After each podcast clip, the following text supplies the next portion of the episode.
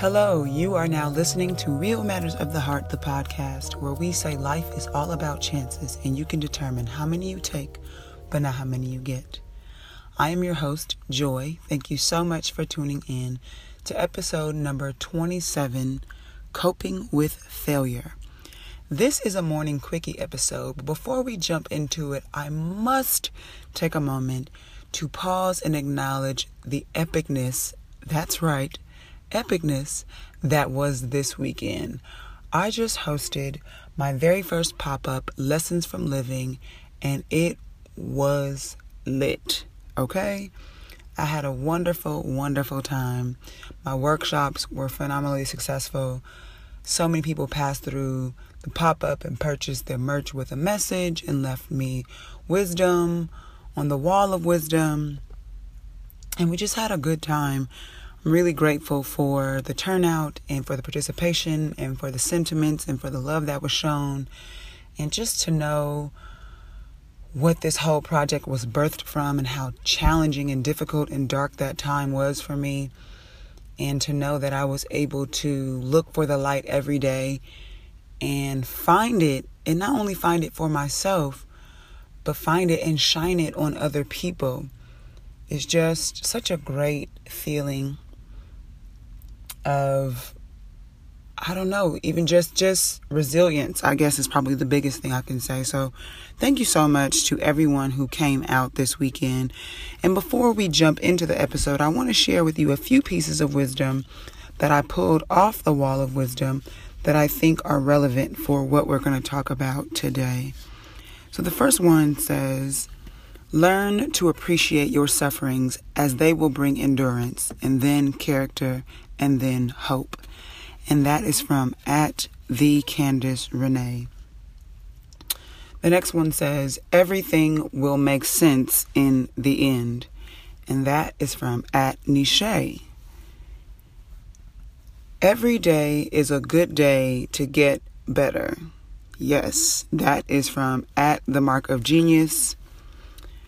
Nothing is for nothing, which is one of my classic sayings. If you know me and you've talked to me for more than five seconds, you've probably heard me say that. So thank you, Miss Auntie Neen, for um, contributing that gold nugget. She was at the workshop. No doubt I said it in the workshop for sure. And the final piece is fearing a no also denies you the possibility of a yes. And that is from at Kiyama underscore B underscore art. Thank you all for contributing those words to the wall of wisdom. And I think that those are all relevant to what we're talking about today, which is coping with failure. So, again, the Lessons from Living project was birthed from just a very difficult time in my life. And a large part of why I interpreted so much of what was going on during that season as just very negative was because I had assigned a meaning of failure to a lot of it. My relationship ended. I thought of myself as a failure because of that. I was closing my business. I thought of myself as a failure because of that. And just, I felt like I was really betraying myself in a lot of dreams and a lot of things that I worked so hard for. So just in general, I felt like I was doing a lot of failing, failing at that time. So, um, it took a lot of work for me to um, do some of the things I'm going to talk to you guys about right now in order to come out of that space so that I could begin to blossom into this new season that I'm now currently enjoying so thoroughly as a result of doing this work. So, without further ado, let's talk a little bit about coping with failure. The very first thing I recommend when you're dealing with failure is to reframe the incident. Why do you call it a fail? And oftentimes, the reason why we call something a fail is because we have shoulds. And I tell people all the time stop shoulding on yourself. Um, and that's something that I've been working on myself personally. I'm very, very cautious and careful about the ways in which I use the word should in conversation because when you use that word, you have to ask yourself, I should be doing this or showing up like this based on what standard created by whom? Right? Because oftentimes when we tell ourselves we should be doing a thing, it's based on a communal standard that is very broad stroked um, and doesn't often reflect very personal and intimate details about who we are authentically, and more so about the family or society that we're raised in, or maybe religious rules or you know, whatever different cultures at school or at work or just different roles that we play in our lives and we have these things that we think we quote unquote should be doing that may or may not ever even reflect who we actually are. And so it's important to make sure that we're reframing those situations and asking ourselves the question of why do I call this a failure? According to what standard am I actually failing? And sometimes, even in reframing, it's important that we um, reframe our expectations versus the reality of what is. So let's talk about, like, again, that should and what is it that I'm expecting myself to do, and then what is it that's actually happening, and then looking at the space between those two things, between your actual self and your expected self, and seeing like what's going on in that space. Do I need to make adjustments? What are my expectations? Do they need to be adjusted? Or how can I align my reality such that they um, meet my expectations? What can I do there to close the gap between the two? Or should I even be trying to close the gap? Because again, if you are reframing and reassessing things, you may discover that that should that you're trying to reach, that expectation, is really not even in alignment with who you are. And you can um, kind of fix it, so to speak. So the next step would be refocusing your energy.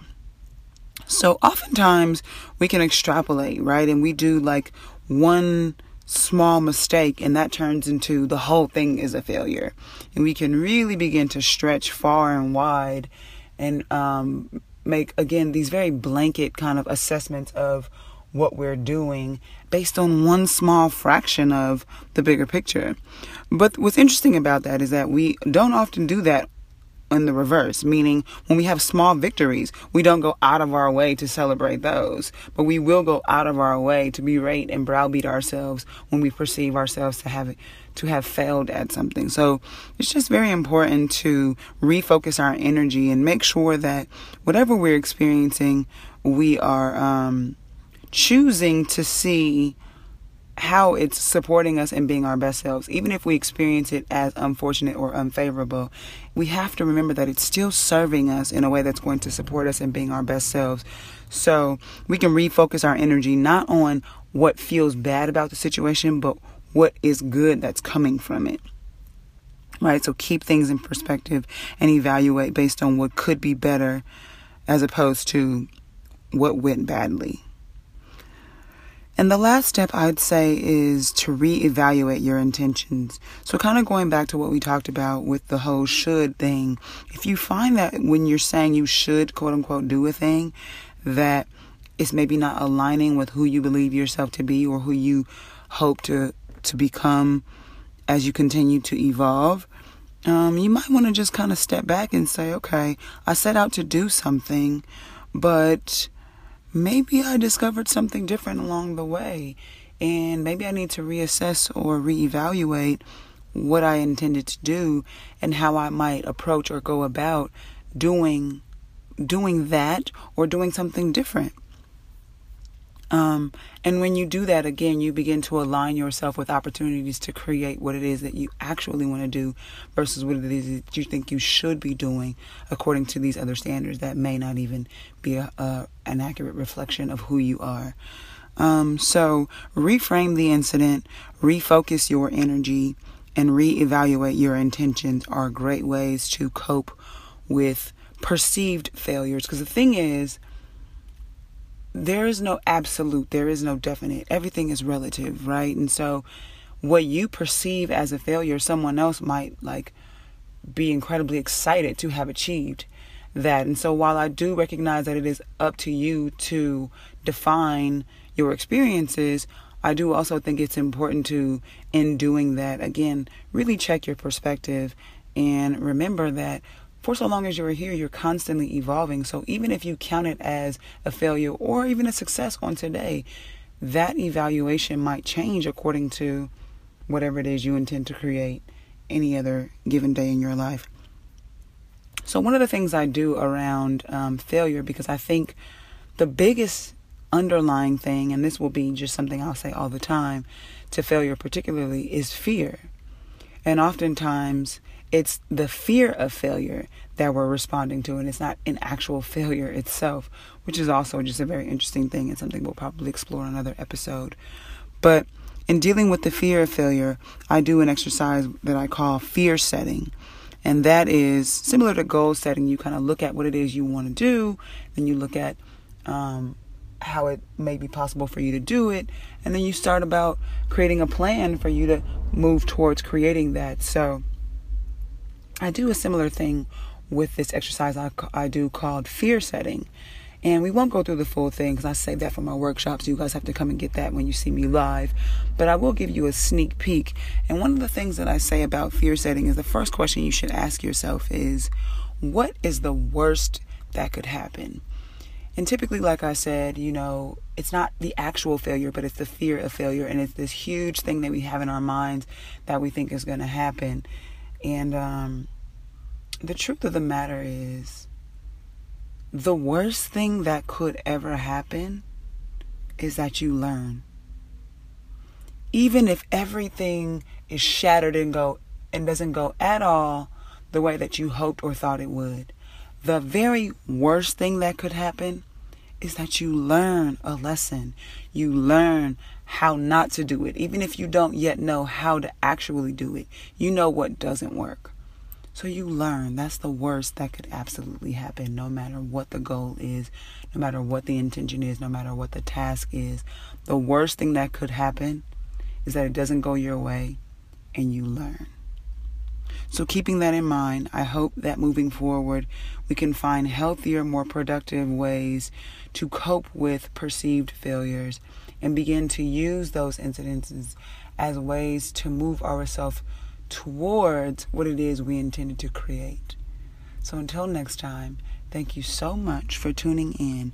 And don't forget to submit your lessons from living. Go to joykmadison.com slash contact and on that page you'll find a link where you can submit your lessons from living online you may also submit your lessons from living by using the hashtag lessons from living on instagram so share your wisdom spread love, and until next episode, peace out.